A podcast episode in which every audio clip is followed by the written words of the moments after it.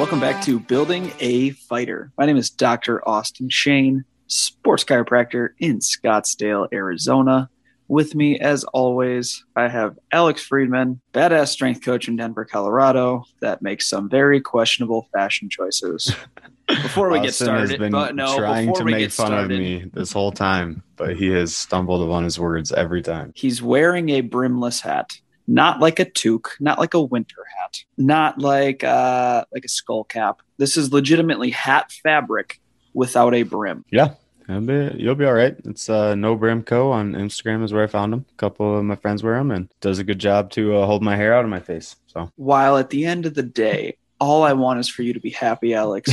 I do have to say when I think you've made a mistake. I think you've made a mistake.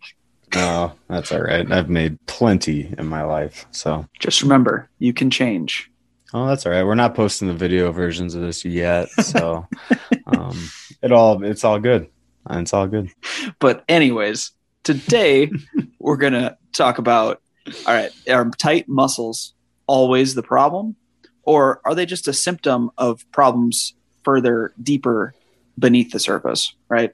So a lot of the times when people think about tight muscles, they try to foam roll, they try to sew right, they try to hypervolt, do it at Theracane, whatever it may be, right? There's a bunch of different implements for self myofascial release. But if you feel the need to have to do that over and over and over again every day, every time you roll for six months, and the problem's not getting better, I I would postulate, I know crazy, that I don't think the tight muscle is the actual problem if you keep detightening your muscle, anatomical sense or anatomical word.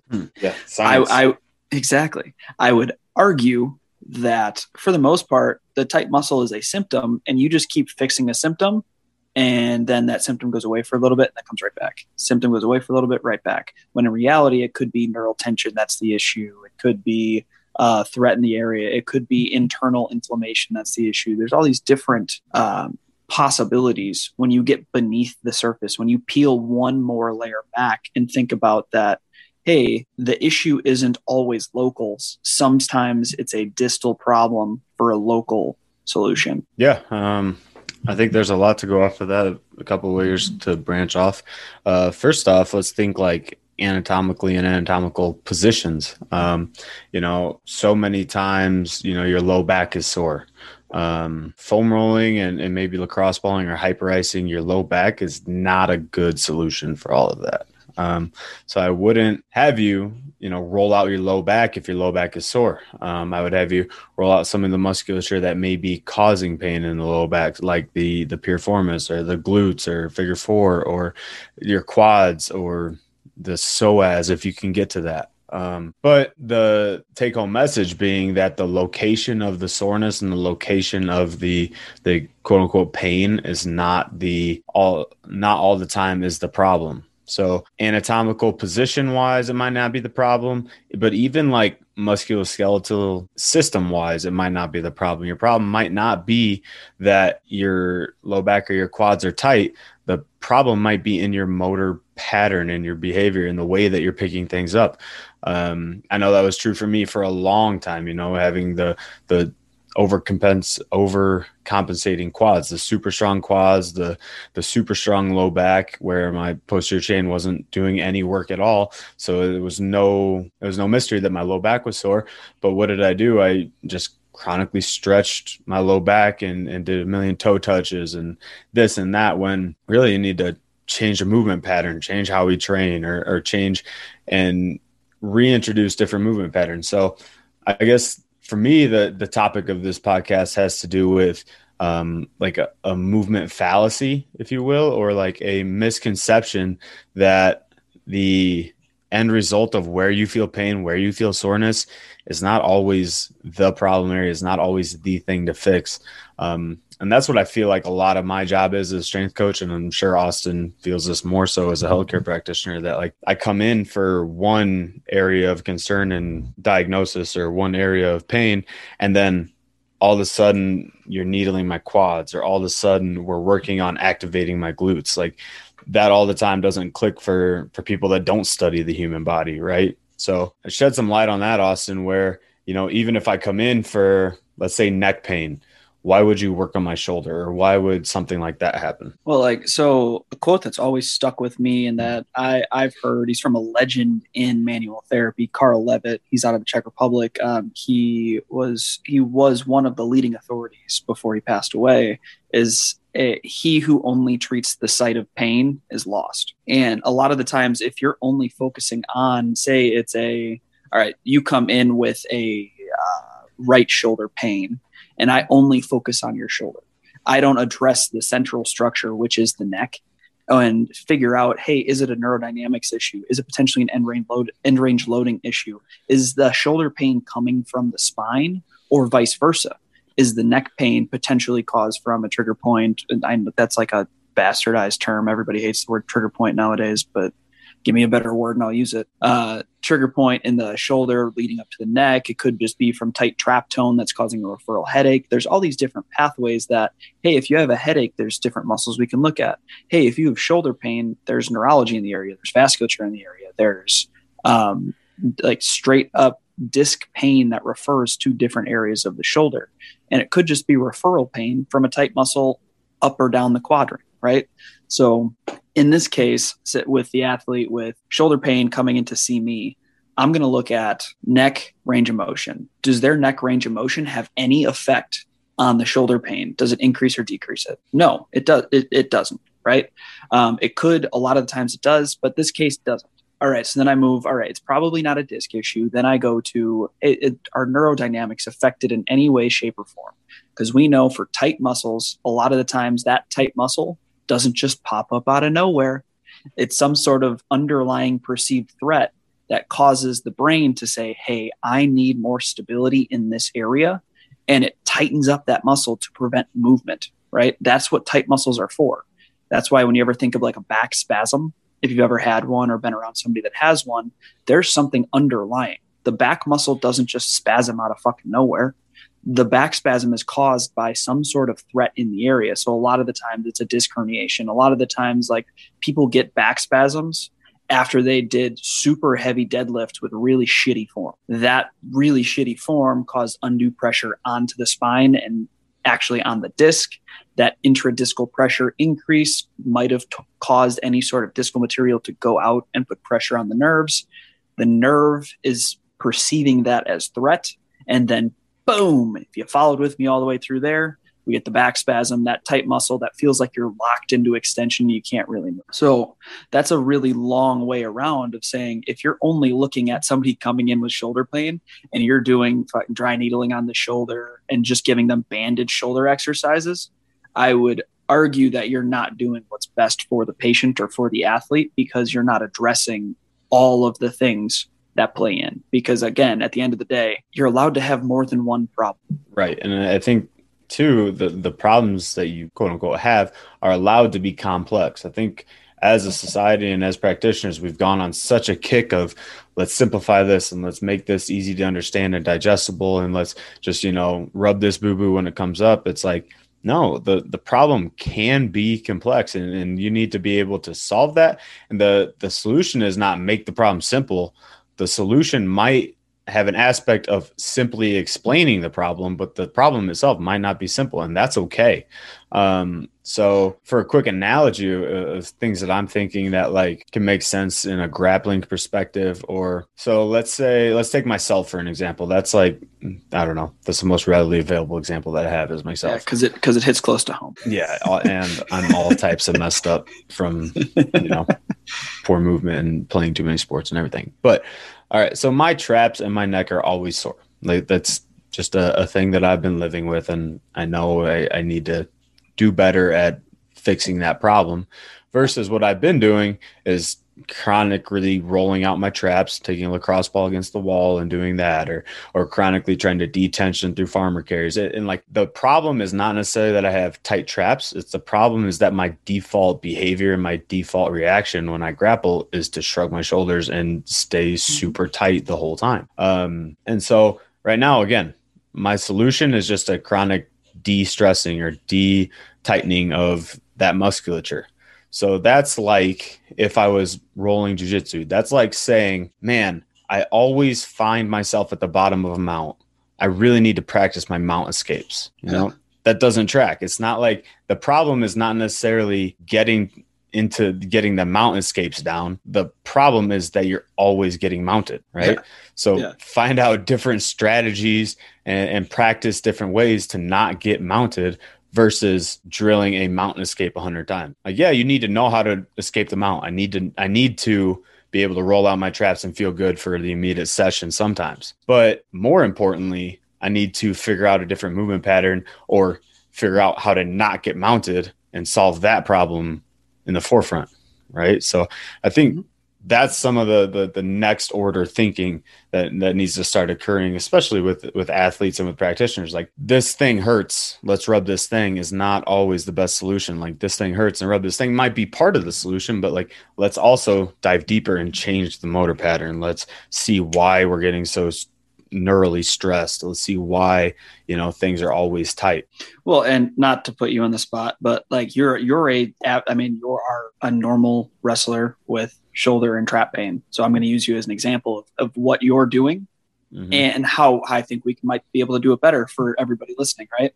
So a lot of wrestlers are up in their traps, a lot of combat sport athletes, and a lot of people feel the need to massage or foam roll it or whatever it may be, or the opposite would be, or not the opposite, but a way to load it would be trap bar carries, dumbbell carries, whatever farmers carries, right?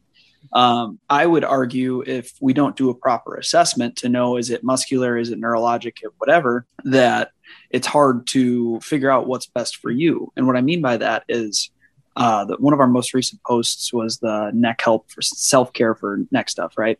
And in there, I went over an exercise where we actually, in for trap tension, we elevate the trap even further and lean your head away from the side of the, the of pain, right? And I would argue that if you're trying to always depress your shoulder blades and to try to stretch that trap, that's actually putting more stress on the brachial plexus, which if the brachial plexus or neural tension is the issue, you're actually making everything worse by trying to load up that farmer carry super heavy and keep you in depression or trying to do ART of the neck to try to relax that trap tone. Because why is the trap tone there in the first place? The trap tone lifts up the scapula and lifts everything up around the brachial, plexus because it feels like it's too tensioned. It feels like it's too stretched. So it's trying to de-stretch it. So it's one of those things is if we do the proper tests, if we figure out what's actually going on in your body, we can figure out, hey, do we actually need to load and try to depress the shoulder blade?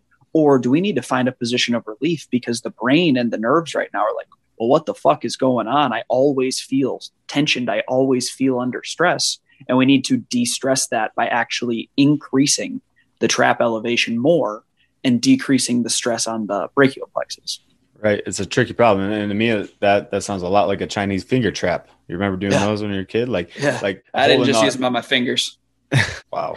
Um, but no, the heavier we hold the farmer nothing. Carry, you had nothing for uh, me. I don't have anything for that. We're just gonna slowly bypass. Um, the heavier that you hold the farmer carry, like the more it pulls your shoulder down. But that may, in fact, act to tighten the shoulder blade because it's more perceived stress. Like stress is stress, just like you're saying. The more we hammer in with massage, the more we try and ART on the traps, like that's damage. You know, that's like, oh shit, that hurts I need to be even more tightened up to protect from that. Like that's a it's a tricky um, interaction between you know your nervous system and your muscular system because um, the more that we try and work on it, the more that we're actually putting stress into the local area. So it's mm-hmm. it's like what can we do that's just enough that's not you know too much stress that we're going to even get more of a reaction but we also don't want to just ignore the issue because there's an issue right so for sure it's a it's a interesting interplay that your body always wants to fight against what you're doing to it right? And we i use this as a strength coaching to like re what am i trying to think of? Um rnt reactive, reactive neuromuscular, neuromuscular tension. yeah. Right. So if I see somebody squatting and they have a bunch of knee valgus, and again, not that's not the end of the world, but I can put a band around their knees, and without even thinking about it, they're gonna fight the band wider. Mm-hmm. You know, like that's just a normal reaction that your body goes through, and that can you can use that in a variety of different settings and like anatomical movements. But your body by default almost wants to fight against what stress you're putting on it. So if I push you left, your instinctual reaction, a lot of wrestlers, fighters, whatever, their instinctual reaction is to push back into you, right? Mm-hmm. So, I mean, we use that in our technique 100%. That's how I, that's how I teach cage wrestling. Exactly. It's, hey, try to feed them to the left, knowing they're going to try to cut you off to the left, and then you just get off onto the right.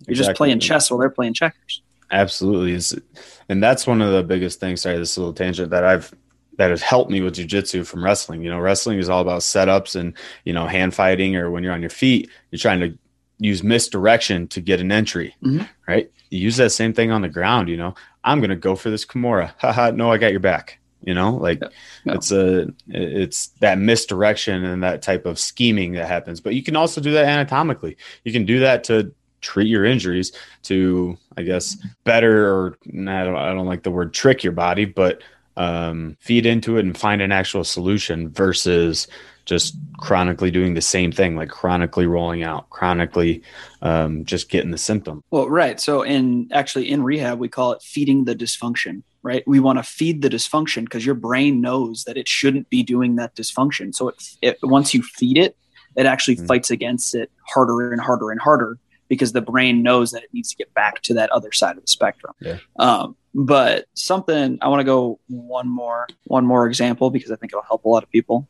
And I know I'm sorry, this is a very technical heavy podcast, listeners, but I think this is useful information. What are you talking about? We're talking so, about Chinese finger trap. On dicks. You said that in a subtle way earlier, but it didn't get the reaction you wanted. So you said it in a much more abrasive way there. But anyways, so another extremely common type of this type of concept where hey maybe it's not the tight muscles that's the issue. And it's actually going to be the title of this podcast is hamstring tension hamstring tightness and low back disc pathology right? I would argue for the most part i would argue 95% of the times you shouldn't be stretching your hamstring you should be doing some sort of disc based progressive end range loading, some sort of neural tension, uh, detensioning effects, gliding, sliding of the nervous system. Because a lot of the times it's not actually the hamstring that is taut or tight. It is actually a neural threat in the area, or it could just straight up be from it's trying to contract from a lengthened state because you are stuck in anterior pelvic tilt because your low back erectors are too tight. But for the most part, stretching the hamstring isn't going to fix anything. It's actually going to make it worse in the case for low back disc pathology. So let's postulate all the way around hypothetical situation 35 year old jiu-jitsu athlete um, just recreational blue belt he started having hamstring tightness and a little bit of pain in the back of his thigh um, but he plays a inverted guard game and actually and always when he's on top he tries to pressure pass um, and he's loading from a rounded back a lot right? So he's stuck in spinal flexion. Standard ex wrestler that has freakishly freakish mobility but it also wants to put pressure on somebody aka me. So except you're not 35 yeah. No no this is me but nine years ahead of time anyways so this a lot of the times boom you feel that tension in your hamstring. You want to stretch your hamstring. What do you do? Well you do that forward fold that forward fold. It feels so good because it de-stretches it, it gets rid of that hamstring tension. You can roll great. But doing that prolonged hold of the hamstring stretch is actually putting more pressure on your disc of your low back which is the actual cause of the problem because you're playing an inverted game. You're getting a lot of two body weights on top of your low back discs and it's causing you to actually flare up around the area. It causes muscle spasm of the low back that locks you into anterior pelvic tilt. And then it's also making your hamstrings try to contract from a lengthened state, like I just talked about, because your pelvis is a little bit higher. So the hamstring is a little bit stretched. And then, boom, it feels like it's super stretched. And the hamstring's the problem when in reality, it's the back. All right. So, what we actually should be doing instead of stretching the hamstring is finding out what the problem with the low back is and finding out a way to fix the low back. But if you go into a healthcare practitioner that only wants to treat the hamstring, hey, we need to stretch this away. We need to do ultrasound on the hamstring. I don't know who's still doing that, but please stop if you are doing that. Um, not not diagnostic ultrasound, ultrasound therapy, because ultrasound therapy doesn't work. Um, and uh, all these other like different just treating the site of the pain hamstring issues well that's going to be a repetitive injury that's going to keep popping up. It's always going to feel like you're about to tear your hamstring until eventually it does because you're contracting off of a lengthened state and then the hamstring tension actually becomes the problem along with the low back. And now you got two real shitty problems that you got to fix because somebody finally figured out that this whole time the low back was the problem not the hamstring. Sorry, I know there. I know there wasn't a whole bunch there, but I just I've seen that over and over and over again. So if you stuck with me through that and followed my logic, which I tried to keep it short and sweet, that's a scenario that plays out in jujitsu, in grappling, time and time again. And it's going to keep you off. If you just go after the hamstring, it's going to keep you off the mat for four to five months. You don't. You don't want that.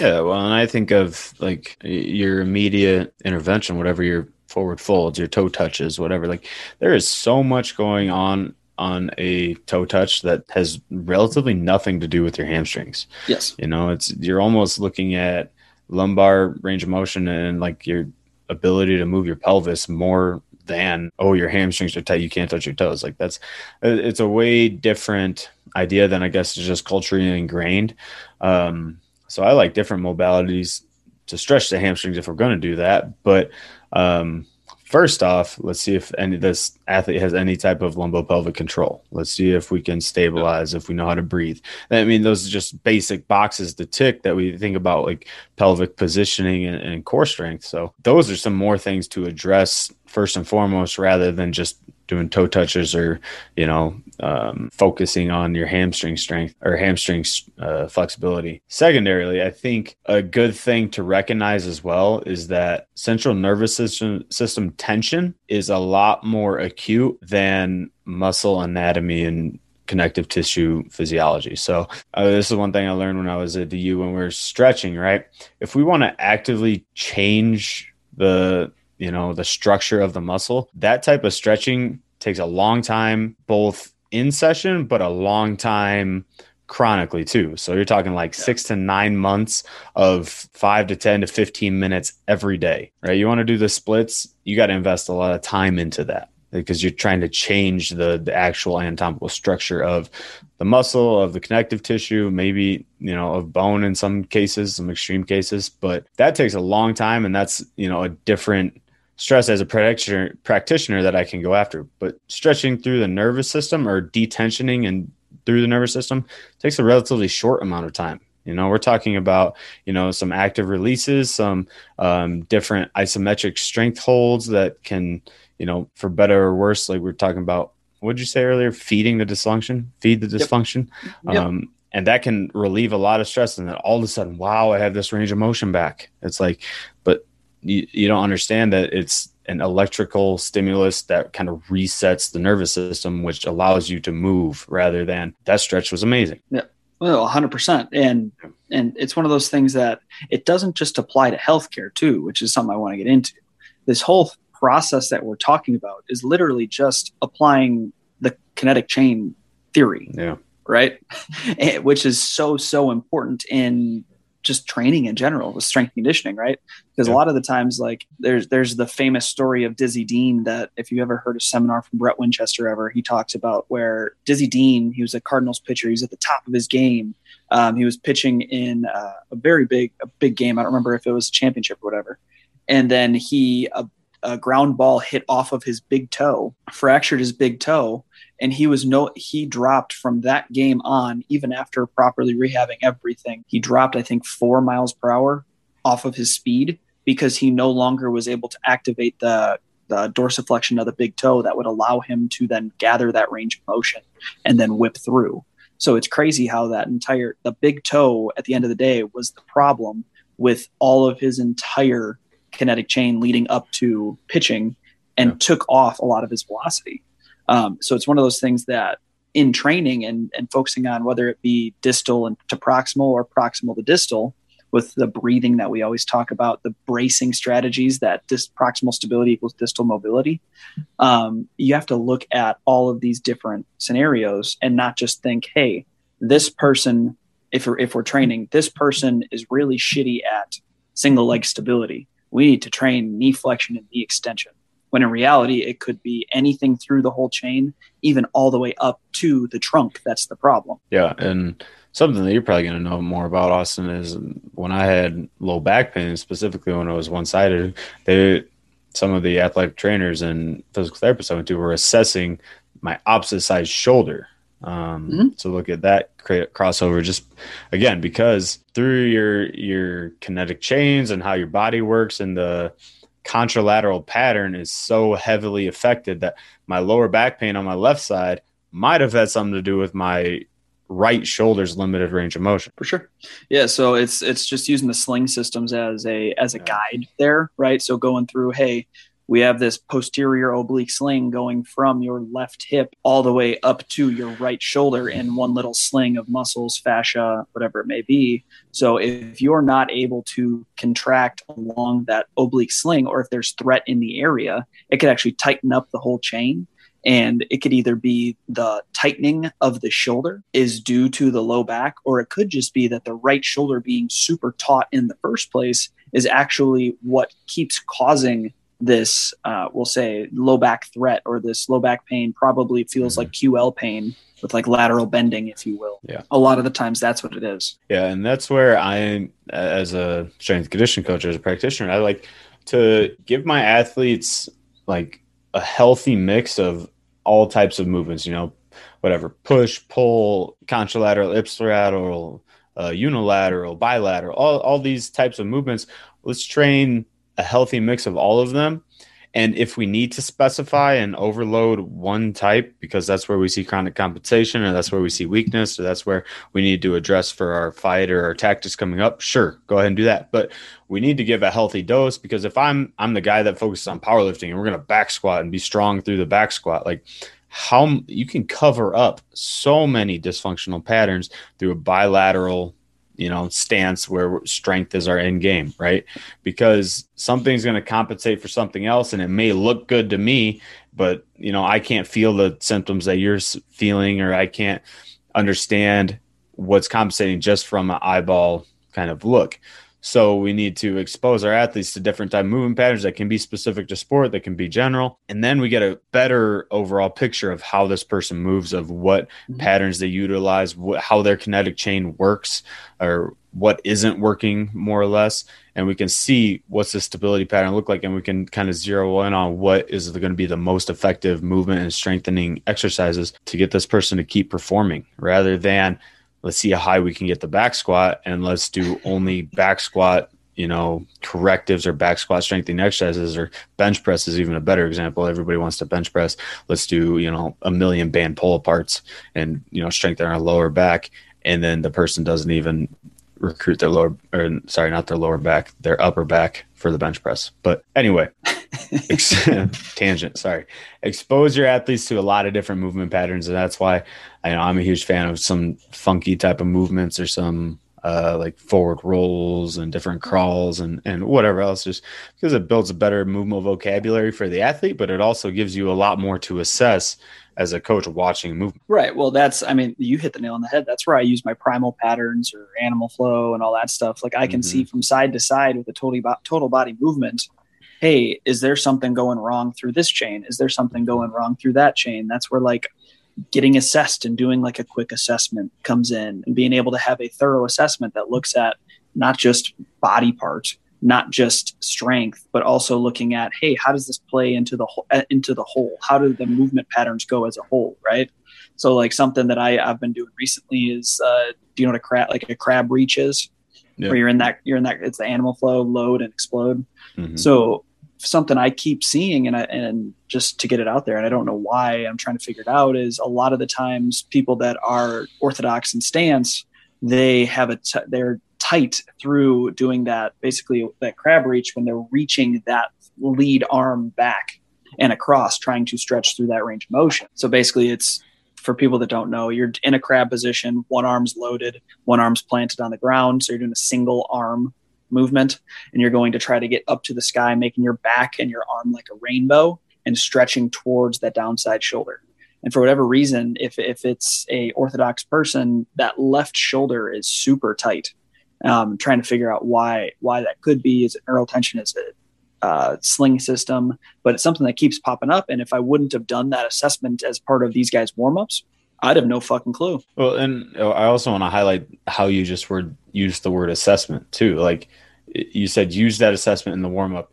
You're not like sitting guys down and saying, okay, do this movement. I'm going to watch you and take notes. Or like with every no. fighter, you're saying, no. hey, do this movement in the warm up. This is what should happen. This is how you can do it. And you're showing them. And then you're just making mental notes of how they move, right? Yeah. Like, well, I mean, don't get me an wrong. assessment. Period. Yeah, I mean, don't get me wrong. Like, I do, I, I will sit them down and go through a whole a whole thing on like the first or second, whatever. But right. from then on out, unless it's a performance metric where I can't overload them in one certain, what's like a 15 minute air bike test, yeah. And that has to be planned into a workout. All the movement quality assessments, I just throw right into the warm up because if you if you're doing multiple reps of something that's supposed to increase movement quality or have a good have a good indicator of movement quality, well, hey, it's probably something good to warm up with before you do something you need to move well. Yeah, exactly. And so another plug for a warm up, do a warm up because it uh, gives some insight into how you move and it can, you know, filter out some of the uh, poor movements before you get into good movements. Yeah. All right. So I guess the the whole moral is like think about actual problems and issues, not just the the superficial symptoms and uh, yeah, exactly. Effects. It's dig deep, dig deeper. It, mm-hmm. What what's on the surface might not actually be what's going. If you just actually put on a critical thing, like I think my post, what was it? Uh, your massage gun can't critically think, get assessed by somebody who can, um, or can't diagnose. It was going to be critically think, but like your implement that you're using to release your muscle tissue can't critically think. And if if you don't have training in kinesiology, healthcare, whatever it may be, understand that there's a layer deeper. Go get checked out by somebody that knows what's going on, so you can figure out, hey, maybe the muscle tissue's just tight. But I, I, I'd bet you a good amount of money for the most part. There's something else going on that's making it stick around. Yeah, especially if it's like a repeat customer. Yep, exactly. So this is building a fighter. Please like, share, subscribe, do all the stuff that allows us to talk to your friends because we want to make your friends a part of the building a fighter crew because they're cool people like you and we want to talk to them we want to get uh, your friends to wear no brim hats so i'm not the only one and austin can't make fun of me anymore. No we're not going to do that. That's hashtag no brim hats never. Um, but please leave us a review on apple podcasts if you could. I think that's the only one that we do that does reviews. Um, check out the website. We have programs that are live low back program. We got phase one of building a fighter and then we also have custom programming for you per month. Um, and then also some free resources there that we think you guys would like as far as conditioning, needs analysis, uh, low back protocols, what have you. This is Building a Fighter, Dr. Austin Shane, Alex Rubin, and we are out.